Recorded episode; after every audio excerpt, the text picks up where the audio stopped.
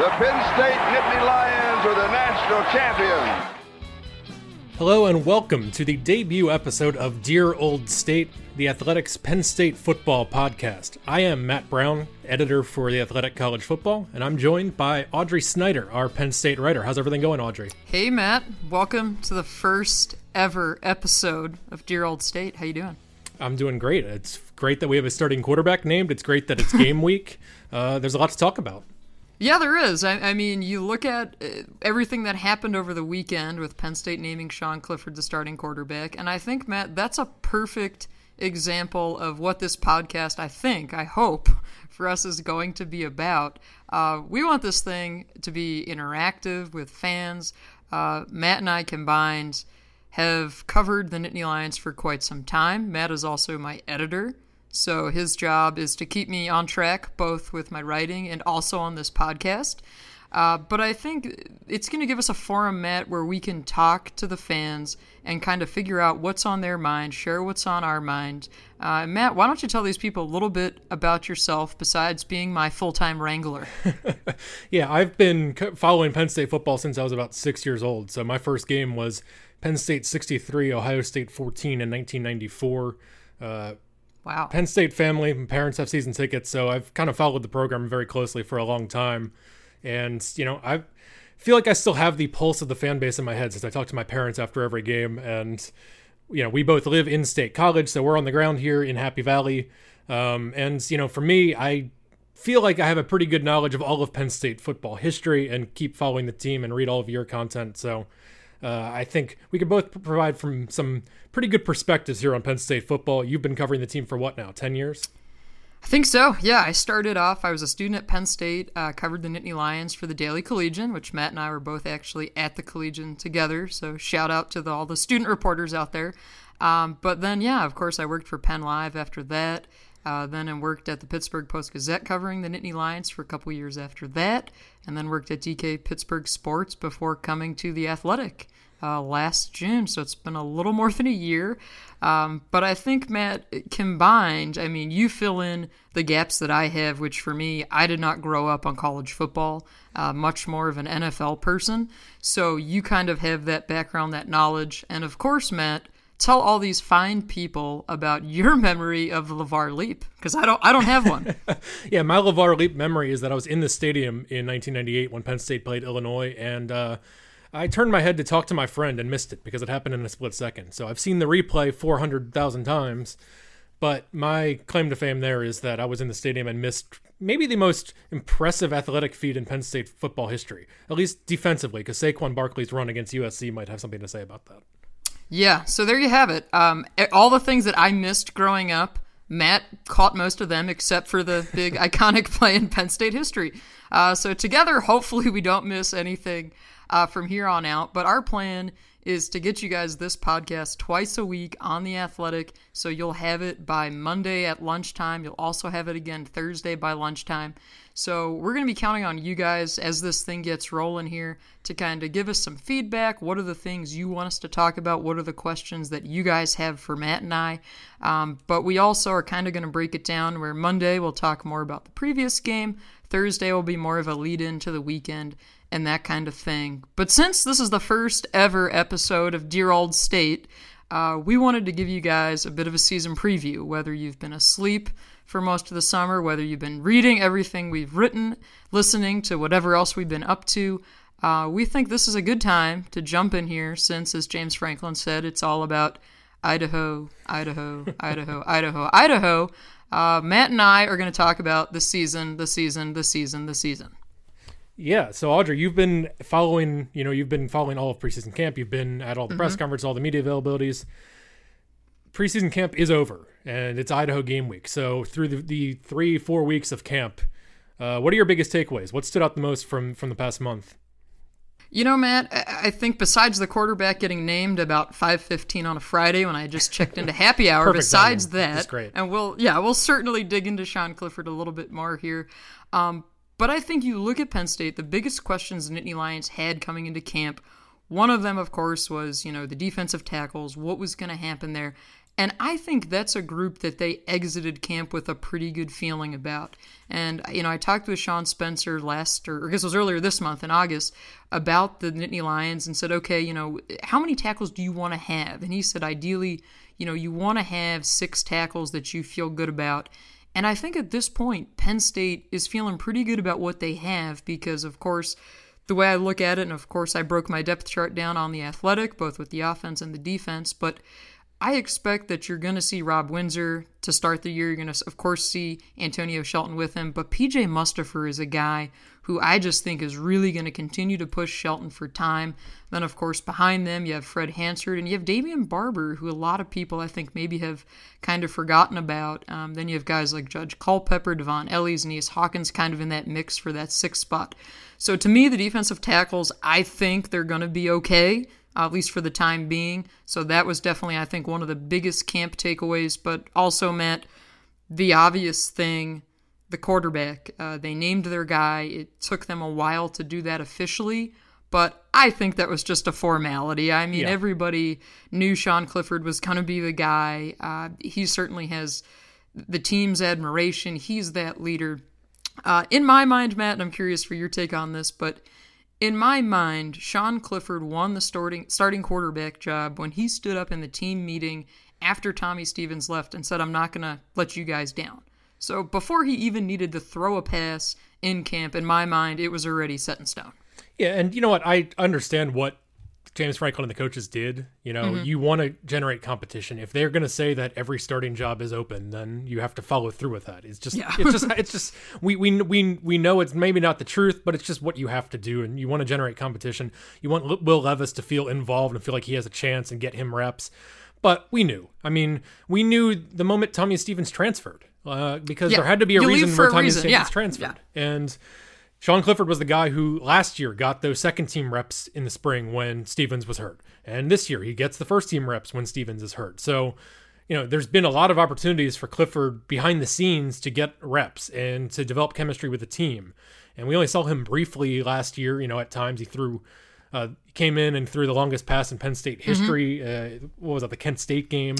Yeah, um, to Daniel George. Saw him a little bit in, in in the bowl game, but behind the scenes, he has already been working really, really hard. You've written about, you've written a couple of like profiles of him. Uh, he's a guy who seems like is obsessively competitive and fiery, yeah. and I think that's going to rub off on teammates. And you know, it would have maybe it would have been better if it wasn't announced at 5:30 p.m. on a Friday, but you know they waited till the end of preseason camp, and you know I don't believe Franklin when he said we haven't had a conversation about who's going to start last Tuesday. Well, what have they been talking about then, right? but, like, but I, I, get it. We we, yeah. we we just know that Clifford was always going to be the guy. There's a, you know again there's a reason Stevens transferred, and Clifford was a four star recruit, um, highly decorated high school player. There's a lot of reasons to be intrigued by him this year. Absolutely. And I'm curious to hear when we hear from James Franklin this week, Tuesday. That'll be the first chance the media will be able to ask him questions about the quarterback competition and kind of, you know, just gauge a little bit in terms of what strides did Will Levis make because that backup job is still so important. And the fact that, you know, Levis is a redshirt freshman, hasn't attempted a pass in his collegiate career.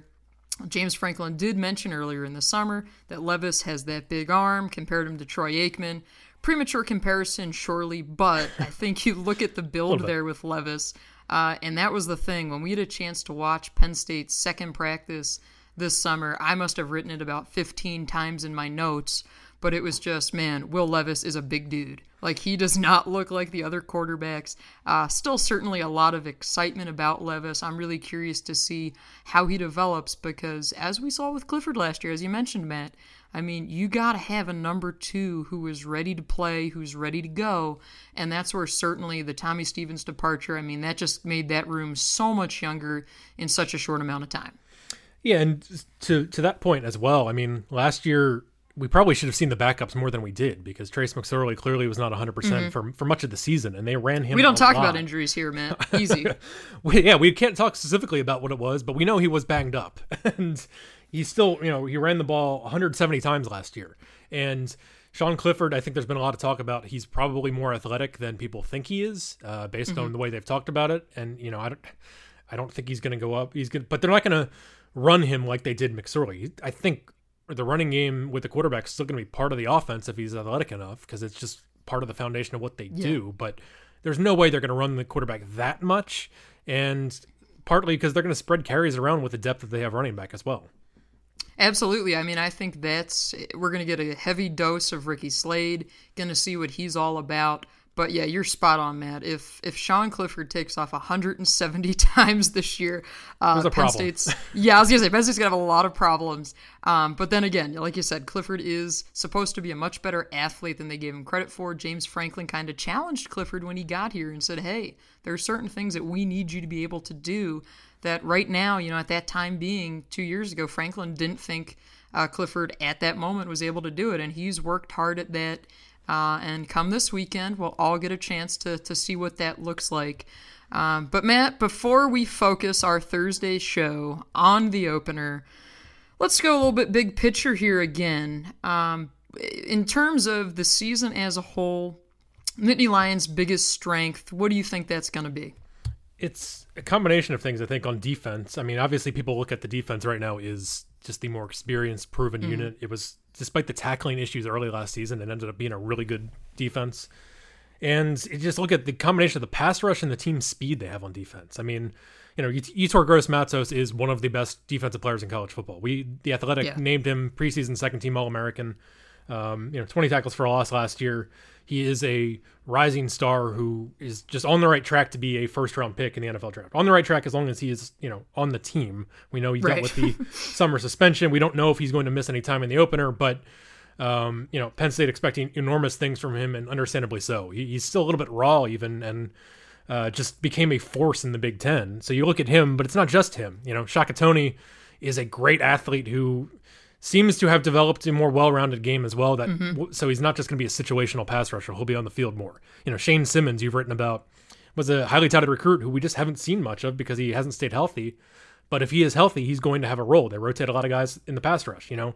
Um, Jayson Oweh, who's been you know kind of the talk of the Yeah. offseason and the athleticism he has, and you know it's probably just going to be situational this year, but we're going to see him. And there's just all these options and all these different kinds of athletes. You know, Micah Parsons and the speed he brings at linebacker, we'll probably see them use him to attack the quarterback in different ways. It just should be a fun defense, and we'll see if where the tackling is early in the year. But uh, the schedule sets up for them to, you know, be able to develop the tackling as it goes along. Yeah. if they're a little slow. Although Buffalo has some good running backs, and Pitt likes to run the ball. See, there you go, they Matt. can ease First you into it a bring up injuries, then you're already bypassing the week one opponent. Um, no, I, I completely agree with you. I think you look at the, these defensive ends, uh, you hit on it with the speed, the athleticism. I mean, Jayson Oweh running that 4.33 second 40 yard dash. Um, that's quite an accomplishment. Even bigger accomplishment, he got ranked pretty high on Bruce Feldman's freaks list. So Bruce does a tremendous job, you know, looking at all the information, all those freak athletes throughout the country, and Jayson Oweh is one of those guys. So I- I just, I guess the question, Matt, is how good can this defense be? Because everywhere, you know, I think people expect this to be a top 10 defense. I expect it to be a top 10 defense. Um, can it crack into the top five? I, I don't know. I mean, I think the potential is certainly there. Micah Parsons. Uh, Cam Brown is a guy who I think some people might be sleeping on a little bit. Uh, and I say that because everything is always about Parsons, Parsons, Parsons.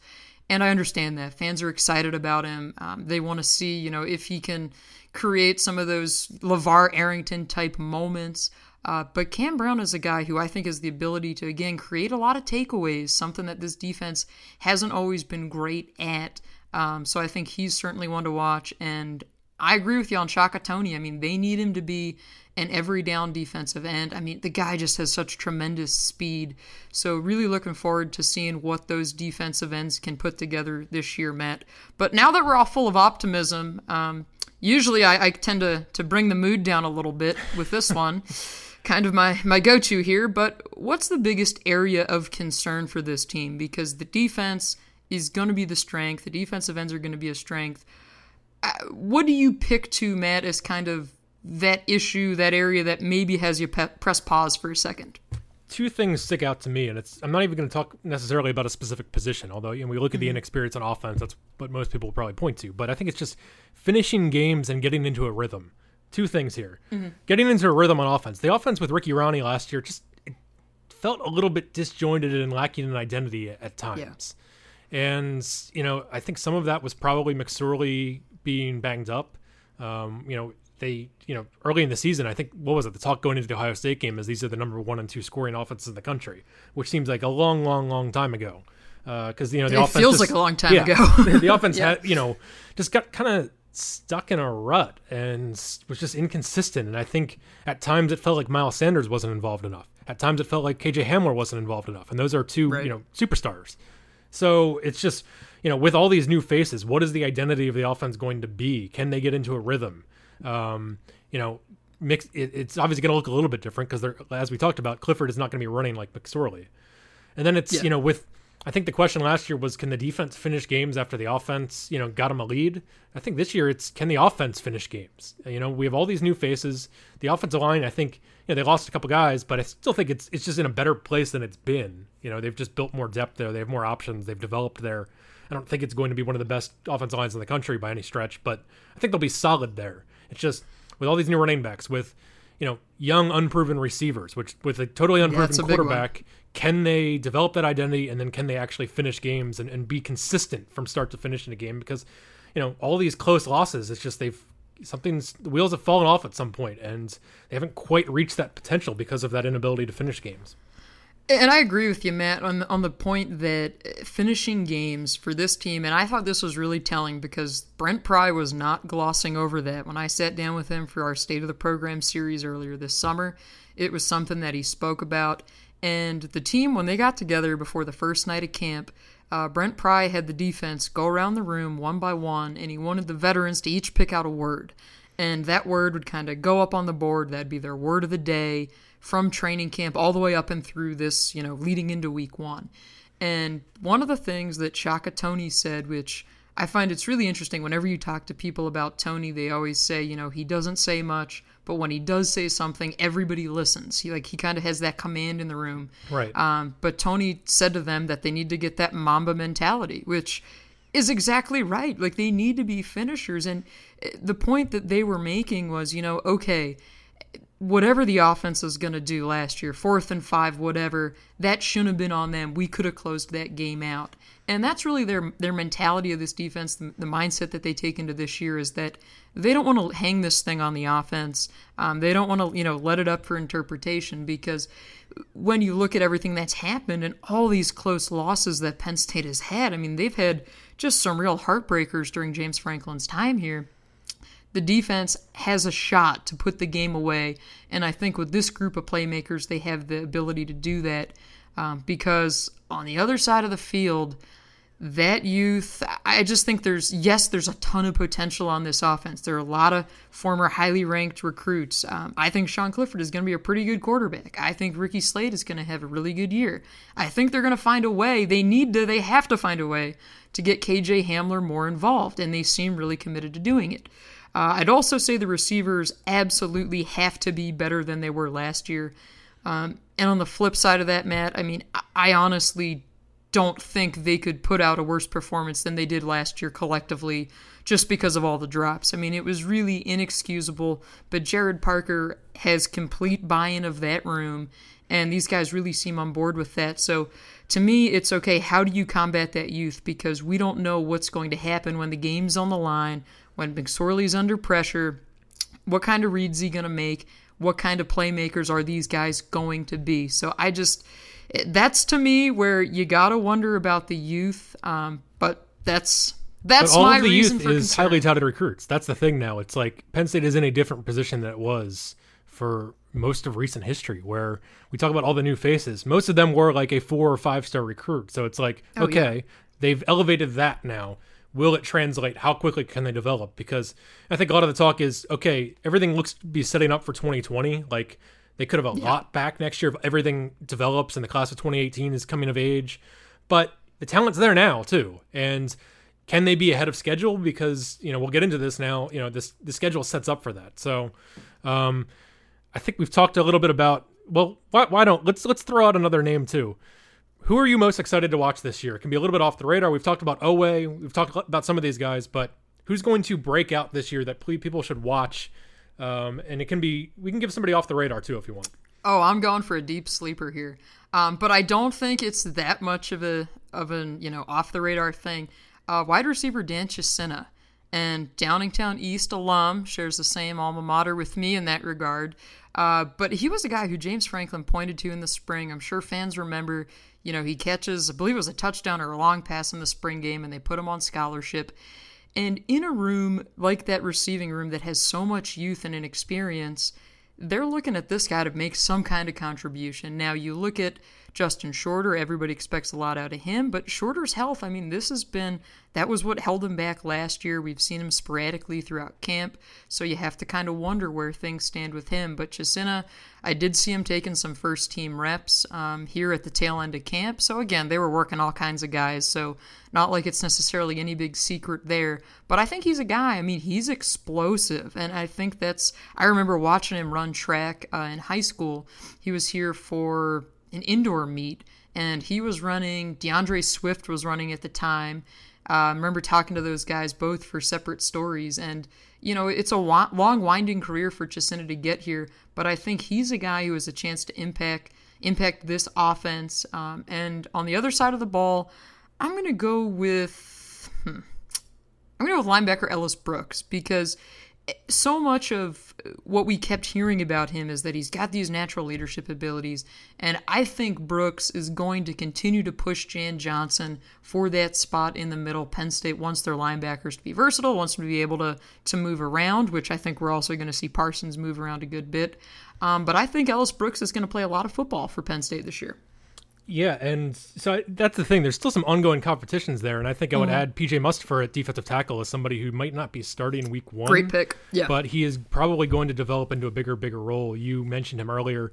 We saw just small flashes of it last year that he kind of got his feet wet um, as, as just kind of a depth defensive tackle as a freshman.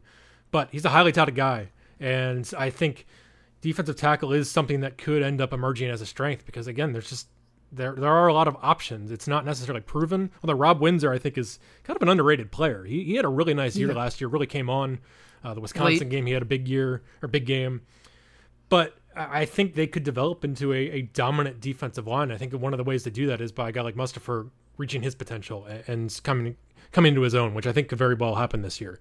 And the guy I'm going to say on offense, who I'm most maybe most excited to watch, uh, I am excited to watch Ricky Slade, who I think has high potential. But I, I just I am looking forward to seeing how they mix up the running backs because there aren't many things you can actually take away from a spring scrimmage.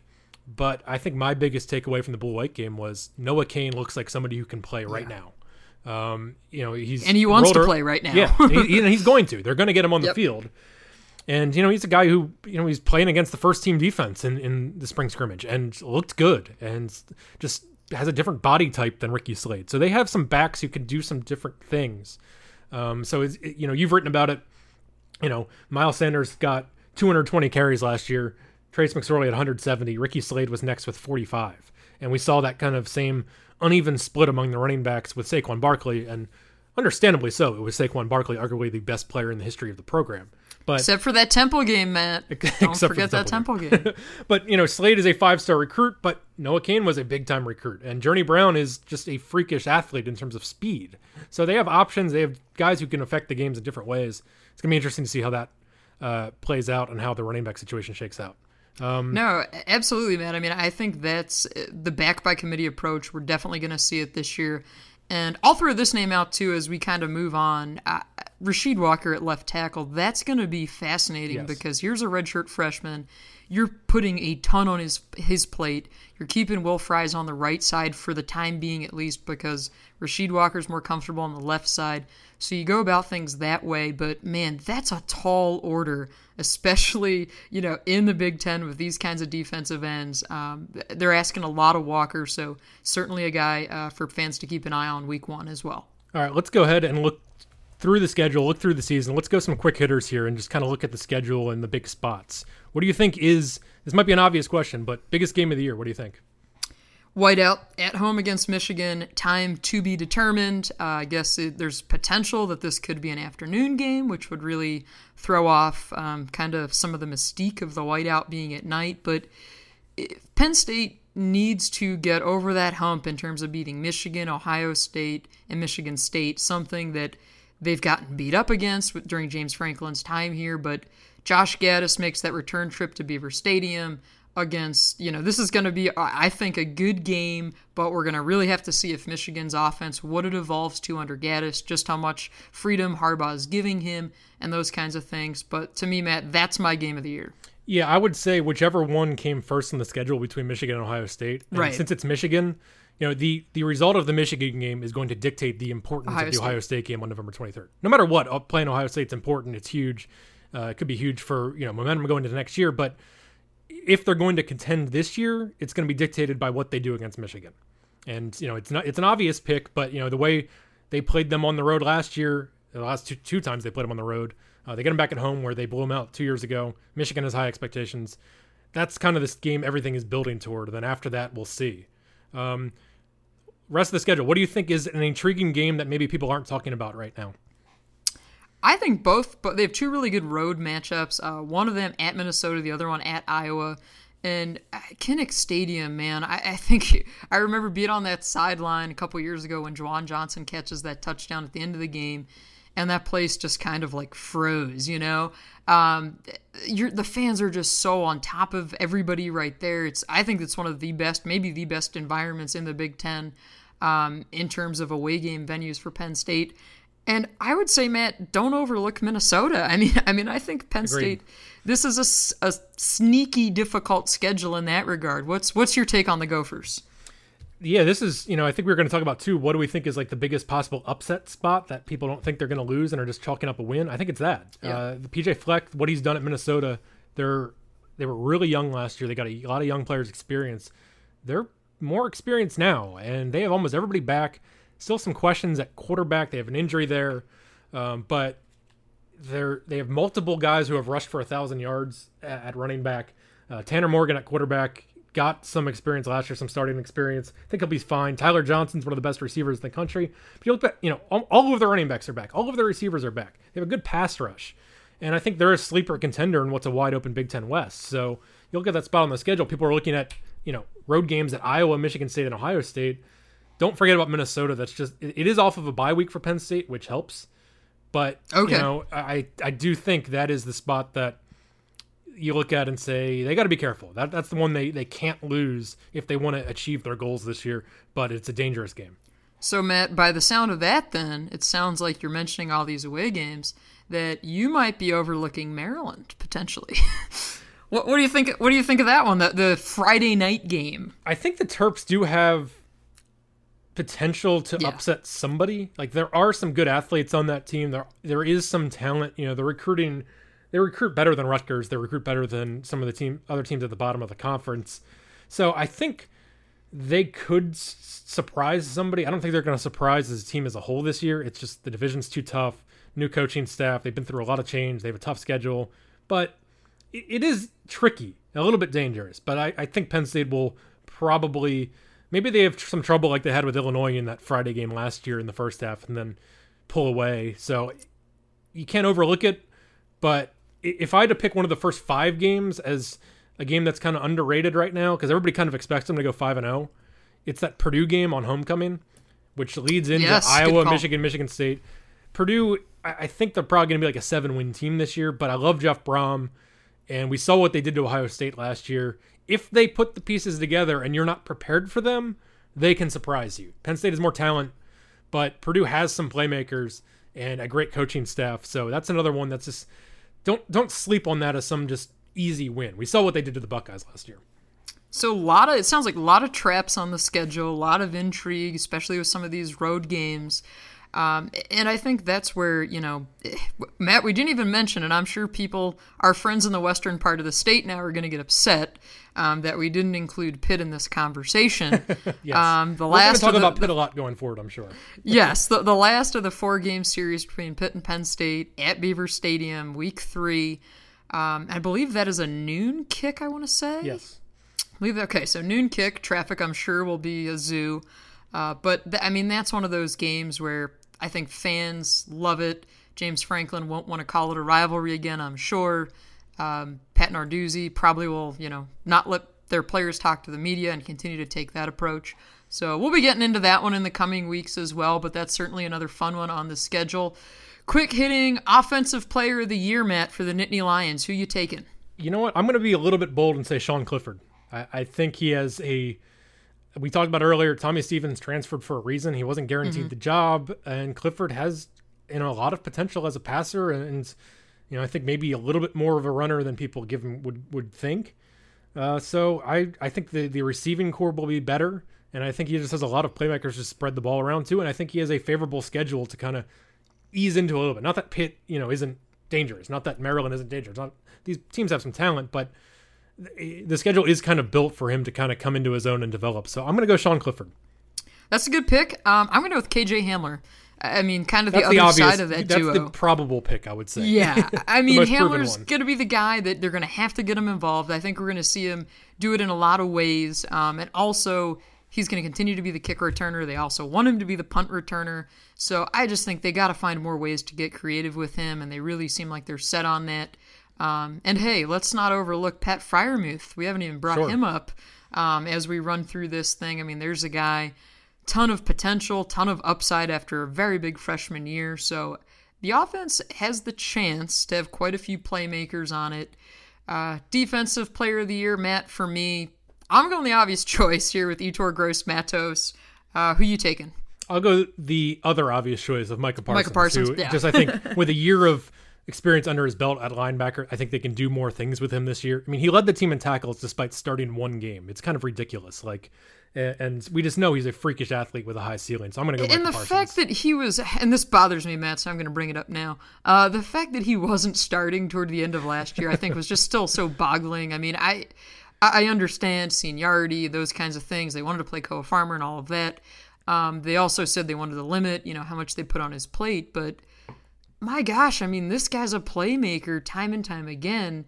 Um, the again, limitations just, are going to be off weird. now. It, it, he's going to be full go. He's the starter. It's it's not his defense. Cam Brown's the leader. You know, Yetur Gross Matos is more a veteran, but I think we're going to see that five star potential for Parsons show up this year. Absolutely, Matt. Since we're always full of optimism around here, um, what's your worst case scenario for the Nittany Lions this year? Probably womp womp. Probably seven and five if things just don't come together. If you have some injuries, the schedule isn't. I, I don't think the schedule is as bad as it could be. It, it's it's kind of a middle of the road Big Ten schedule. The non conference schedule yeah. is pretty easy, relatively speaking. Obviously, you have the Pitt rivalry game, but just based on some of those road games, if, if some of those things go wrong and, and things kind of spiral a little bit, I don't think they can. I think seven and five is probably my my floor. There's just too much talent to do worse than that. Yeah, I agree with you. I mean, I, I just they have to get over those big three, as I mentioned before: the Michigan, Michigan State, Ohio State. Absolutely. I know easier said than done, um, but they can't continue to go 0 3 against those guys and expect fans not to be up in arms about it. Um, regardless of the team, whether or not they're in transition, whether or not you know we want to point to 2020 as a better chance. Um, they can't let that continue to happen. So to me, worst case scenario is again another year regardless of you know if it's seven and five, if it's eight and four. But if you go zero oh and three against the yeah. big three, that's a problem. All right, best case scenario. Let's look at the other way. Man, I, the young talent shows up um, in a big way, and this is a Penn State team that takes advantage of maybe some inconsistencies in the Big Ten, some turnover in the Big Ten. Um, and I would say 10 and 2 is probably best case scenario. But again, you never know. I mean, I go back to the 2016 team and everybody says, okay, you know, I mean, I remember that Minnesota game thinking, man, I better put the vacation on hold. I might be covering a coaching search in the offseason. Of course, they go back, win that game, um, run the table from there, and end up in the Rose Bowl. So I just think they're relying so much on this youth, but you have to turn that experience and that potential into production. Um, but eh, you got some playmakers. These guys were highly touted recruits for a reason. And if that all comes together, who's to say you know they can't go 10 and 2 i'm going to say 11 and 1 is the best case scenario i think the best case everything comes mm-hmm. together mm-hmm. the playoff isn't out of the question i'm not saying this is going to happen i just think if we're yeah. talking best case you know I, I, wrote about i'm an ap top 25 voter um, since the start of the bcs in 1998 an average of 1.6 of the top four in the final bcs or playoff rankings at the end of the regular season have come from outside the preseason ap top 10 so pretty much every year wow. there is somebody who's like in that 11 to 20 range who emerges as a playoff team or you know top four in the BCS for much of that time. And, you know, the candidates, when I was looking through the ballot, it's probably the Pac 12 champion. One, none of them are in the top 10, but one of them, if, if they go 12 and 1, they'll probably make the playoff. But if I had to pick another candidate, if everything broke right for Penn State and if things broke wrong for Ohio State, maybe Justin Fields doesn't yeah. uh, live up to the, the recruiting hype. I don't think it's beyond the realm of possibility if they start clicking at the right time mid-season with that kind of runway to improve over the first five games. So best case, eleven and one. So what do you think? What is your actual call? Final prediction? The prediction I've gone with that I've locked in with, I was on the fence between eight and four and nine and three. Um, so being the optimist that I am, no, of course I went eight and four. Um, but I, I, just, I mean, the wiggle room is there for it to be nine and three. Um, so I'm saying eight and four. The four, man, it's I just Ohio State at the end of the year. I think that's the key, Matt, because it gives both of these teams a chance to set up all season and kind of figure it out, both breaking in new quarterbacks, and then you go into Ohio State in November into the horseshoe and see what happens. Um, but I'm picking eight and four. I thought about going ten and two. I'll, I'll pull it back a little bit. I'm going to say nine and three, but they win the bowl game, get to ten wins, and generate some positivity going into the offseason, unlike last year where they kind of had a disheartening bowl game. I think they end up, yeah. you know, sitting at 10 and 3 after the bowl game. And so I think we are talking about very, very, very high expectations for 2020. But 10 and 2 wouldn't shock me. 11 and 1, I, I think, would, would, shock me as the best case, but I don't think it's completely impossible. Uh, but 9 and 3, and maybe they're back in Florida or something like that for the bowl game. But I, I think they end the season with some positive momentum going into 2020. And we were talking about big things for next year.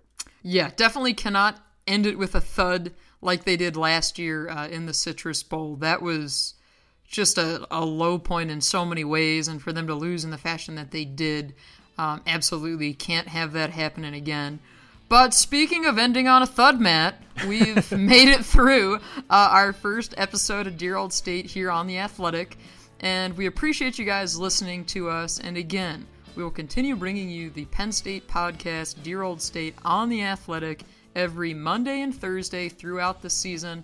Please let us know. Give us your feedback. What you like, what you didn't like, how far our predictions off base, and we will have our Idaho, Idaho, Idaho, Idaho breakdown for you all coming up on Thursday afternoon. Take care.